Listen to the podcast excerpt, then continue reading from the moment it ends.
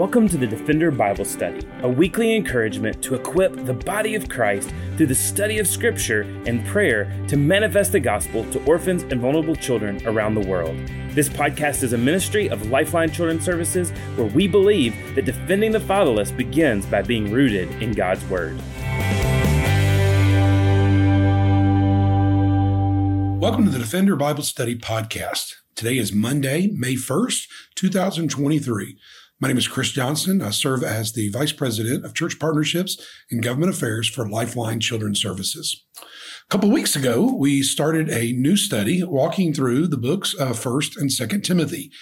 Uh, as we have seen, First Timothy, it's it's really the, the first of the pastoral epistles, and and Paul is writing to Timothy as as he is as uh, Timothy has been a just a Paul's been a mentor to Timothy. He has, has discipled Timothy and walked with him. And now uh, he has left him to lead the church at Ephesus. And we know that, that Paul had a great affection for the people who made up the, the local church there at Ephesus. And he had a great affection for his disciple Timothy. And, and so now Paul is leaving Timothy. He's trained him. He's prepared him and he is leaving him to, to lead this church there that, that Paul loves deeply. And, and so really he's going to over these, these two books, these two letters that he writes to Timothy, he is really pouring out to him and he is training him and kind of uh, giving him instruction. And, and in this, this book of First Timothy, we see instruction really concerning the church, um, what the church is to focus on, uh, what is to look like, who's to lead the church, uh, what are their gatherings to look like, what is worship to look like when they when they come together. And at the beginning of chapter one, Paul really warns against false teachers and kind of addresses that whole uh, issue of, of, the wrong people stepping into leadership and teaching and, and leading in ways that are contrary to the gospel. he then lays a a true gospel foundation for this letter. Uh, he lays a gospel foundation for the church that Timothy is leading. And, and, ultimately, he celebrates his own salvation and his own call of God, the call of God on Paul's own life. And, and then even after celebrating what God has done in Paul's life, he, he recognizes Hey, Timothy, God has put the same call on your life. And, and ultimately he's called all of us to the work of the ministry, to serve him and to, uh, to, to, to follow his, his will and his leading and his guiding.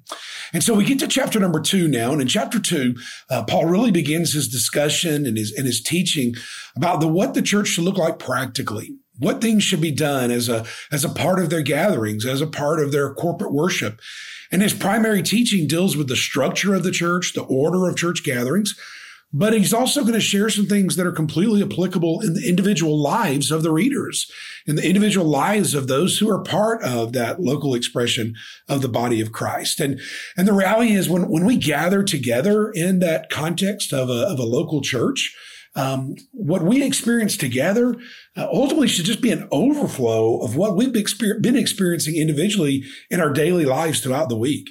As we walk with God as Christ followers on a daily basis, when we gather together as the body of Christ, man, all of that that we've experienced throughout the week, the, the speaking with God, the, the reading of his word, the seeing the Holy Spirit live out in our lives and, and all of those things that we have done, done individually to worship God throughout the week, it really just becomes an overflow when we gather together and you've got multiple people who have worshiped God and walked with God through the week that then come together to, to celebrate the goodness of God, to sing songs of praise, to hear his word proclaimed. And then as we're going to see today, to, to offer prayers together corporately man, it's just a beautiful thing uh, that happens when the when the local church gathers for corporate worship.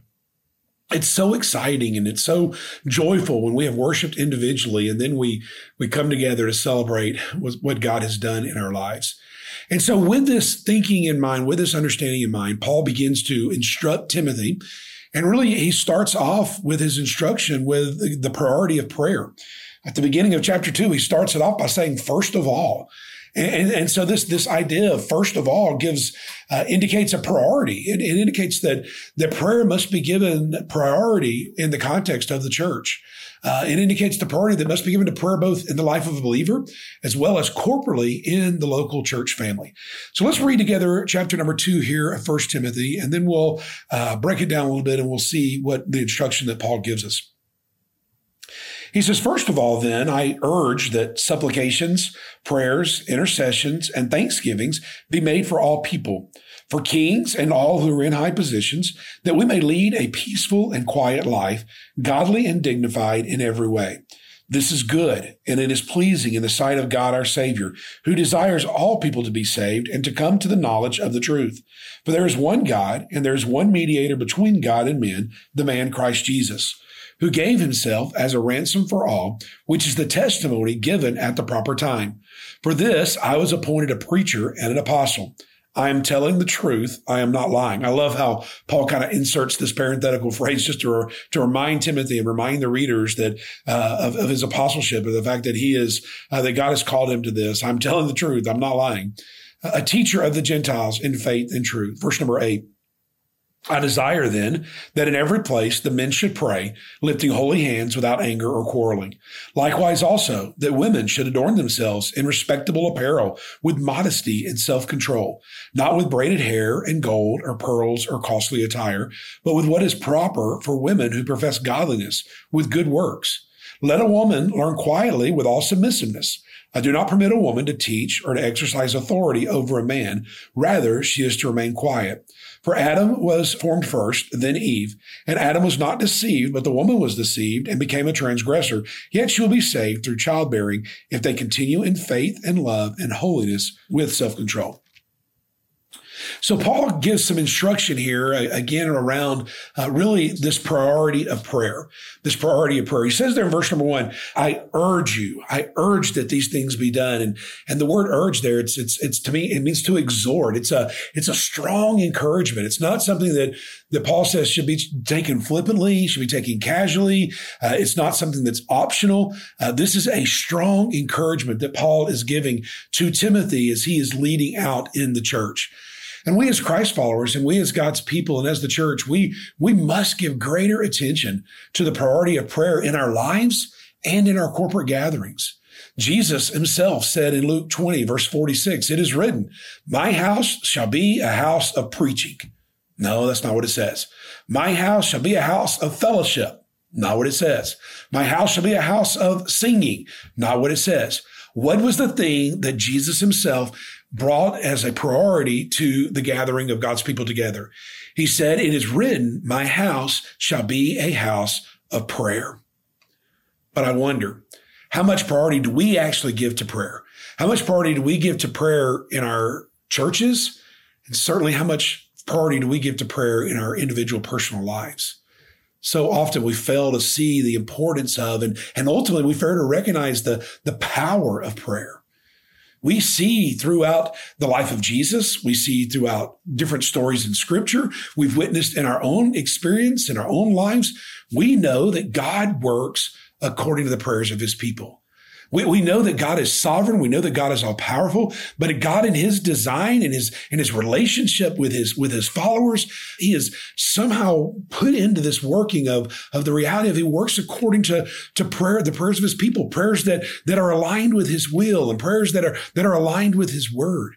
And he instructs his people to, to boldly approach his throne to ask in faith, believing that, that God hears our prayers, that God answers our prayer he gives here in, in the uh, this this first verse he mentions four different different words that that all represent prayer and all kind of represent different types. And throughout scripture there are even more words that are used to to describe this this idea of conversing with with our god conversing with the, the god of the universe.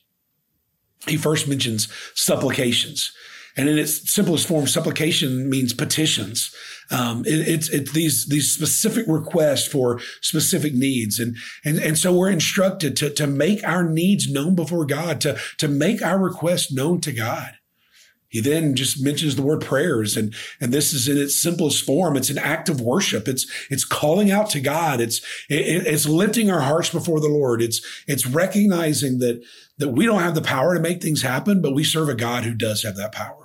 It's an act of worship saying, God, I'm not worthy, but you are. You're worthy of my needs. You're worthy of my situations. You're worthy of my uh, questions. You're the answer to my questions and, and to my fears and my doubts. And so it's this act of worship of, of recognizing who God is and calling out to him for strength, for guidance, for provision.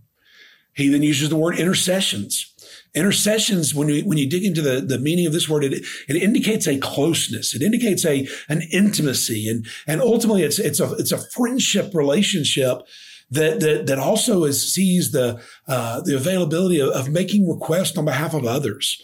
And it's it's it's viewing God as as uh, in personal relationship where you can not only lift up supplications for your specific needs and not only pray as an act of worship, but but you also can lift up the requests and and needs of others and and and make those needs known to your to your friend, God who is your friend.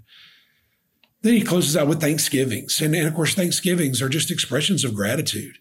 And how, so how often do we approach God in times of prayer and all we do is just ask for stuff? All we do is just tell God what we want what we need. And God certainly wants us to do that. But man, how, how powerful it is. And how does it speak to relationship when, when we also give thanks for what God has done? when we enter into his presence with a with a spirit of gratitude with a spirit of, of appreciation with a spirit of thanksgiving and praise for the work that he has done he has accomplished in our lives this is how our prayers should look. Our prayers, both individually and our prayers corporately, when we gather together, should include supplications, prayers, intercessions, thanksgiving. So as we walk through and we see the, the priority of prayer, we then have to ask the question, for whom are we praying? For whom are we to pray? The who of, of prayer. Verses one through four kind of show us who we should be praying for. And ultimately, it tells us that we are to pray for everyone. We're to pray for those who are good. We're to pray for those who are bad. We're to pray for those who are kind and pray for those who are cruel. We're to pray for all, all nationalities, all, all ethnicities. There, there's no uh, singling out of anyone that we should or shouldn't. Really, we should, we should pray for everyone. Those, those we look like, those we don't look like, those we agree with, those we don't agree with. He specifically mentions here in this text, in this passage, he specifically mentions those who are in a place of authority. And really, both these admonitions would have had, would have had special meaning to the readers of this these readers, those who would have been reading, those who made up the church at Ephesus, they were, they were, there was still a great deal of conflict in their lives. Conflict for both Jews and for Greek believers. You see, Christ followers were being persecuted. The, the Jewish believers, they were being persecuted by, by the religious around them who thought that they had abandoned their, their Jewish heritage and Jewish faith. The Gentile believers, they were being persecuted by their families and friends who had, had completely lived completely contrary to the ways of God. And, and they viewed, now viewed their, their, these, these Gentiles who had come to faith in Christ as being counterculture to who they were. Those in authority, they were greatly persecuting Christians. Um, during this time, the, the Roman emperor was Nero, who was known to, to be one of the most horrific persecutors of Christians who really have ever lived. It was said that that Nero so despised and hated Christians and so persecuted Christians that, that he would line the, the streets to his palace as, as people would come for parties and celebration. He would, he would line the streets with torches that literally were Christians that he would set on fire. So that's the kind of leader that Paul is instructing Timothy to instruct his people to pray for. So there's the biblical admonition to pray for all. We've got to we've got to pray for those in authority, even when we disagree with them, even when when when they would seek to do us harm. We we pray for those who seem to be religious but are acting in a way that is that is contrary to the ways of God. And so we lift up those around us. We lift up those uh, around the seas. We lift up those in leadership, and we are called to pray for them. Not only do we see the who, but but next we see the what. What is it that we're to pray for for these folks? What are we specifically supposed to pray? Ultimately, we're told here in this passage that we're to pray for their salvation. We're to pray for them to, to come to know the Lord and to be saved. I wonder, we must ask ourselves, do we really have a burden to see lost people come to know the Lord? The truth is, every person that we meet, or even every person that we know about, and those that we'll never meet, every individual will spend eternity in either heaven or in hell. And if we truly believe that God hears and God answers our prayers, then why in the world are we not praying, praying more for the salvation of the lost? Why are we not lifting up those who are away from God and, and calling out and praying for them to be saved? This must be our prayer for, for orphaned and vulnerable children around the world. We must pray for, for women who find themselves in crisis pregnancies. We must pray for broken families. We must pray that they will be saved, that they will come to know the healing and restoration that only comes from a right relationship with Jesus Christ. This must also, it must be our prayer for, for our government leaders. We think of, of executive leadership, presidents, governors, mayors, city councils, boards uh, around us. And we must pray for those leaders that, that they would come to know the Lord. We think of legislative leaders, both federal and state, senators, representatives. Pray that they would come to know the Lord, that decisions they make would flow out of a relationship with Christ. Pray for the judiciary, those Supreme Court, federal, state, local judges. Ultimately, pray for all of those who are in positions of leadership. Uh, that would include activists, com- community organizers, others that, that are in places of influence. We must pray that they would be saved and come to know the Lord. We must pray this for the leaders of our communities and our nations, but, but also we must pray it for the leaders of other places as well, including those who seem to be our enemies including those who, who seek to harm us and, and those who, who don't believe like us. We must pray for all folks, pray for their salvation. And then the why. Why is it important that we pray for their salvation? He goes on to give us a few different reasons here, four different reasons why we should pray for everyone and pray for them to be saved. First of all, he says because it's good and pleasing in God's sight. It's good and pleasing in God's sight. He says that in verse number three, this is good and it is pleasing in the sight of God, our Savior. It pleases God when we pray for others. It shows our obedience to God, to his command to pray. It shows our dependence upon him that, that we don't have the answer, that we can't fix this, that we can't save anyone. It shows our dependence upon God and ultimately our faith in God when we pray. And really, if there was no other motivation given, this is all the motivation that we need. The fact that it is pleasing and it is good to God ought to be motivation enough for us to spend the time and spend the energy in praying for the salvation of others. But he gives us another reason. He also says that, that life is better when leaders are saved. Life is better when leaders are saved. He tells us to pray for the salvation of kings and those in high positions that we may lead a peaceful and quiet life, godly and dignified in every way. Again, this would have, have been strong motivation to those who were reading this letter there at Ephesus. They were living during this time.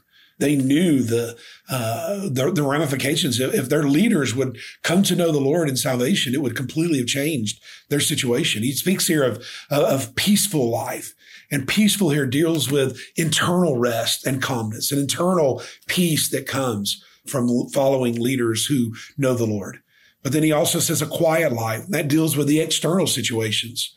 You see, when, when leaders truly know the Lord, then they act and they move in ways that honor him and that, that create situations that are just and that are righteous.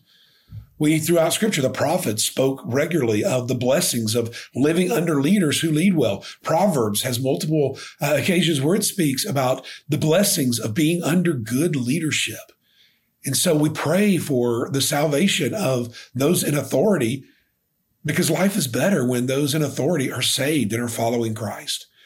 Another reason that he gives that we should pray for the salvation of all people is because God desires for all to be saved. It's the heart of God for people to come to him in saving faith in Jesus Christ. God's heart and God's desire is for all to come to faith in him through Christ. Verse four, he desires that all people to be saved and to come to the knowledge of the truth. Peter expressed the same thing in 2 Peter chapter 3, verse 9, when he said, The Lord is not slow to fulfill his promise, as some count slowness. They they were they were frustrated because God's return had not happened quicker and, and they were ready to go and, and, and for Christ to set up his uh, his kingdom here. But Peter was telling them, hey, it's not that the Lord is not keeping his word. It's not that the Lord is just uh, a procrastinator, but he is patient toward you not wishing that any should perish, but that all should reach repentance. It's God's desire and God's heart that all would come to saving faith in him. Now, now we know the reality is that not all will come to faith. Not all will choose salvation.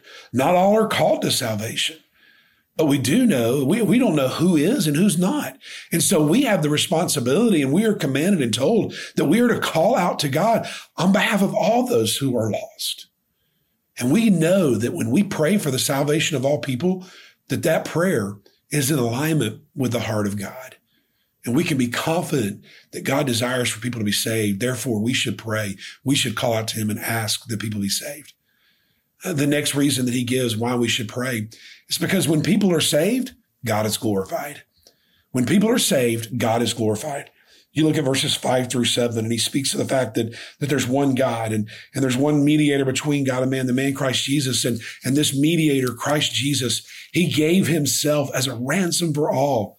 He gave himself at the right time. And, and Paul says, I'm appointed to preach this and, and you're appointed to preach this. And we're to teach in faith and truth. And so every time a person is saved, it is a testimony to this work of Christ.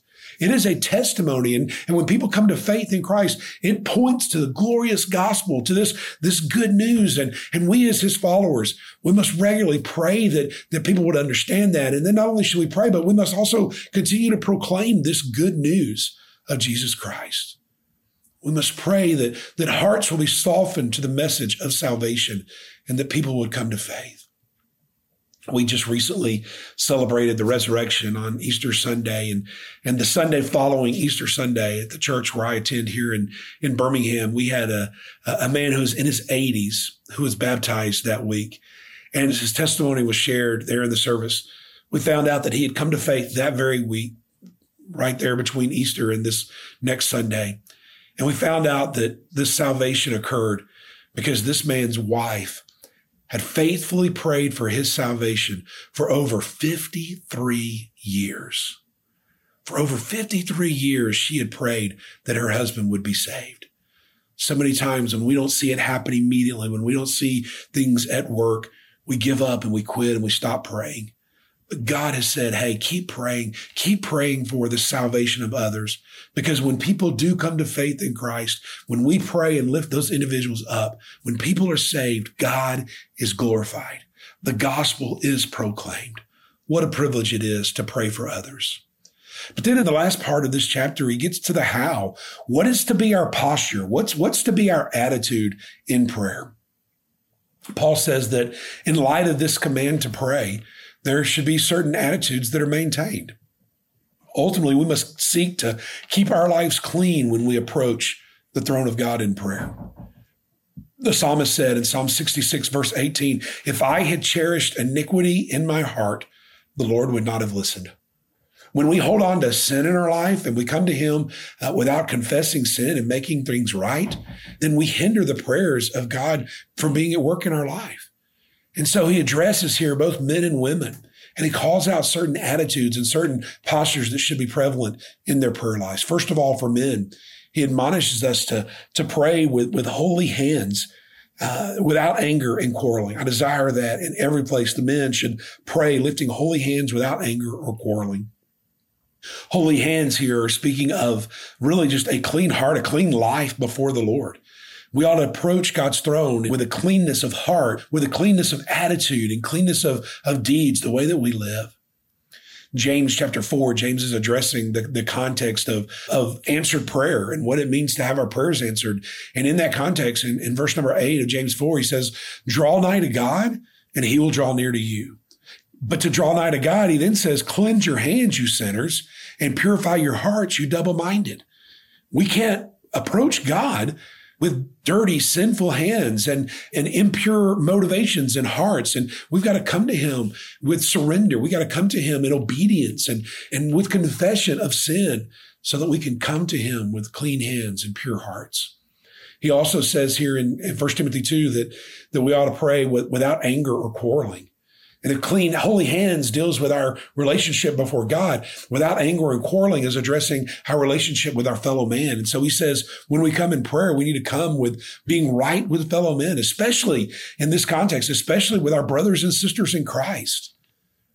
Jesus himself addressed this in Matthew chapter 5 in verses 23 and 24. He said, So if you are offering your gift at the altar, if you're coming to pray before the Lord, and there you remember that your brother has something against you, Leave your gift there before the altar and go. First be reconciled to your brother and then come and offer your gift. You see, we, we must be right with God and we, we must be right with men. And when we're right with God and we're right with men, then we can expect God to hear our prayers and God to answer our prayers. Paul then turns his attention to the admonition of women regarding two specific things that he draws out here in this first Timothy chapter two in these last few verses. He speaks to the motives, the motivation behind prayer and behind uh, worship. And then also he speaks about the submission to God's design. First of all, in verses 9 and 10, he deals with the motivation behind our gathering, the motivation behind our prayers. He says likewise also that, that women should adorn themselves in respectable apparel with modesty and self-control, not with braided hair and gold or pearls or costly attire, but what is proper for women who profess godliness with good works. You've got to understand again the cultural context here. Ephesian women, women in, in, in Ephesus here, the tendency was for them to adorn themselves in such a way that would draw attention to their beauty, that would also draw attention to their wealth. And so there were women who were coming into the gathering of the church and they were dressing in such a way and fixing their hair in such a way and wearing jewelry in such a way that they were seeking to draw attention to themselves, draw attention to their physical beauty, draw attention to their wealth and what they had in way of wealthiness. And instead, Paul is saying, Hey, we ought to live contrary to that. Paul says when we gather, when we come together for prayer, that we, we ought to practice modesty. We ought to practice self-control. The word modesty here, it literally means orderliness. It means appropriateness. So he is saying here to women, don't dress in such a way, don't present yourself in such a way that draws the wrong kind of attention to you or causes distraction in the church. Now, he's not saying to women today, don't dress nice, that you shouldn't look nice, that you shouldn't wear jewelry, that you shouldn't wear nice clothes, or you shouldn't do your hair when you come together and worship, or you go to the Lord in prayer. That, that's not what Paul's saying. But what he's addressing here ultimately is the motivation of the heart. Are you dressing the way that you're dressing? Are you presenting yourself the way you're presenting yourself so that you can draw attention to yourself? Are you humbly coming into the gathering and, and yes, looking your best for the Lord and yes, looking your best in a respectful way, but, but also an appropriate way? Are you trying to be the focus and the center of attention? Or do you seek to put the attention on God, the one who answers, hears and answers prayer? In verse number 10 there, he addresses godliness and good works. Those things are emphasized. And so what Paul is, is really saying here is, is that it's what's on the inside that matters. It's what is lived out that's most important, way more important than flashiness on the outside, way more important than distracting from others, or way more important than what appears to be in conflict with a pure heart. So we must pray with the right motives. But then also he admonishes women to pray with submission to God's design. Paul here encourages women to, to have the right attitude regarding God's design for the roles of men and women. And there are certain roles that God designs to be played out. And this same design is from creation. And Paul even addresses the, the roles there in creation. The same design Paul talks about in the, in the context of marriage. God, in his wisdom, made men and women equal in dignity and worth. There is no difference in the value of men. Men are no more valuable or more worthy than women. We both are equal in dignity and value and worth. But God also created us distinct. God created us different. We are distinct in our roles and how we function on the earth, how we function and carry out our callings within the body of Christ, within the, the context of the local church. Paul here is focusing on the role of women within the church. And again, it's important to know the context in which he was writing, the setting of this original writing. You see, historically, before this time, women really had no place in worship. They couldn't be involved in the gathering of people together for worship in significant ways. They, they only had very insignificant roles that could be played. But now with this New Testament and this new mystery being revealed of the church, they have found this new freedom that, that they're enjoying. But there were some in the church here at Ephesus who, who really had just kind of swung the pendulum completely the other direction. And they were, they were enjoying their newfound freedom, but they also were trying to take on roles that were, that were not appropriate and that, that were not designed to be held by women. And so Paul is not saying that women can't contribute to the greatly to the work of the Lord. He's not saying that women can't teach and, and that they are just to be quiet and mother at church and not have any place and not have any, any role in ministry. In verse 12, he's clearly addressing the role of elder leadership within the church. When he says, I don't permit women to teach, the to teach part there would really be better translated to be a teacher. And it's ultimately speaking of the primary teacher, that role of primary teacher that leads the church in authority as an elder or pastor. And so Paul's instruction here is that women not fulfill the role of eldership and the primary leader, preacher, teacher in the church, but that they would fulfill God's calling in their lives under submission to the servant leadership of the elders of the church. In the next chapter, he's going to very clearly lay out the guidelines for church leadership and he's going to speak of the qualifications of the elder. And so he's saying here that, that women are to understand their role and they're not to usurp the authority over the elder leadership of the church, but instead they're to fulfill their callings. They're to, they are to teach. They are to serve. They are to disciple. They are to pray. They are to lead out, but they do so recognizing their role and under the leadership, the servant leadership of the elders of the church. Ultimately, Paul, throughout his writings, he celebrates the role of women in the body of Christ. He encourages them, though, to recognize God's design he even ends this chapter speaking of the beauty and the blessings that come from women understanding their role in design. So, as we look at this chapter, as we wrap this chapter up today, what a tremendous privilege we have to pray, but also what a great responsibility it is to lift up the needs of others. God has promised that every nation and every tongue will have representation around his throne. And this will become a reality as we, as his people, as we pray for the nations, as we pray for the lost among us, God will hear and God will answer our prayers. As we focus on the importance of prayer in our personal lives and our corporate church corporate lives, may we also stay clean before the Lord, stay right with others. May we recognize the right, have the heart, right heart motivations, and may we fulfill our roles with humility and appreciation for God's design. Let's go to the Lord in prayer together now as we conclude our time. And we ask this week that you pray for just kind of the HR department here at Lifeline and, and for our leadership as we seek to build out and support our staff as we answer God's call to equip the body of Christ to manifest the gospel to vulnerable children. So we join me together in prayer. Dear Heavenly Father, God, we do love you and we do thank you for your word. We thank you that you give us principles and guidelines and guardrails and you call us to, to walk in a way that brings you glory and honor and that, uh, Lord, that, that fulfills your call upon your church and upon your people. Lord, as we think about this important uh, admonition to, to make prayer a priority in our lives, God, may that be the case. Lord, we pray and we lift up those who are around the world who do not know you. We pray for leaders, both of our communities and our states and our nation and, and ultimately God of leaders around the world of, of, of good nations, of bad nations, of our enemies and our allies. God, we pray that you would bring lost people to yourself, that we would lift high Christ and that, that you would draw them into yourself and that you would save men and women by your grace, by your goodness, by your mercy. God, we pray it. Lord, keep our hearts pure, keep our motivations right. Keep us in submission to your design and your plans. And Lord, may you use us to bring about the prayers, the salvations of, uh, of, of others. God, we pray specifically for the ministry of Lifeline today. Lord, we thank you for our team that you have assembled. And we pray and lift up, Lord, the open positions and the needs that our ministry has to have people that will fill some of the different roles that are necessary. We pray for our HR team as they seek to assimilate new staff and support the staff that's on the ground serving every day. And uh, we pray that you would lead this team, that you would encourage this team, that you would uh, help them see their worth and value in the big picture of uh, the mission of our ministry. Uh, God, we pray that you would just give us greater influence, greater opportunities, uh, Lord, to preach and proclaim the good news, and specifically, Lord, to equip your people to, to preach and proclaim this good news, Lord, in the lives of the vulnerable. We thank you, God, for this privilege you've given us to serve you. We thank you for the call that you have on each of our lives. May we walk in obedience and faithfulness to the commands of your word. And we'll be careful to give you all the praise, honor, and glory. For it's in Jesus' name we pray. Amen. Thanks again for joining us for the Defender Bible Study. If you enjoy making this podcast a part of your weekly routine, we'd love for you to take a moment to subscribe, rate, and review the Defender Bible Study to make it easier for more people to find.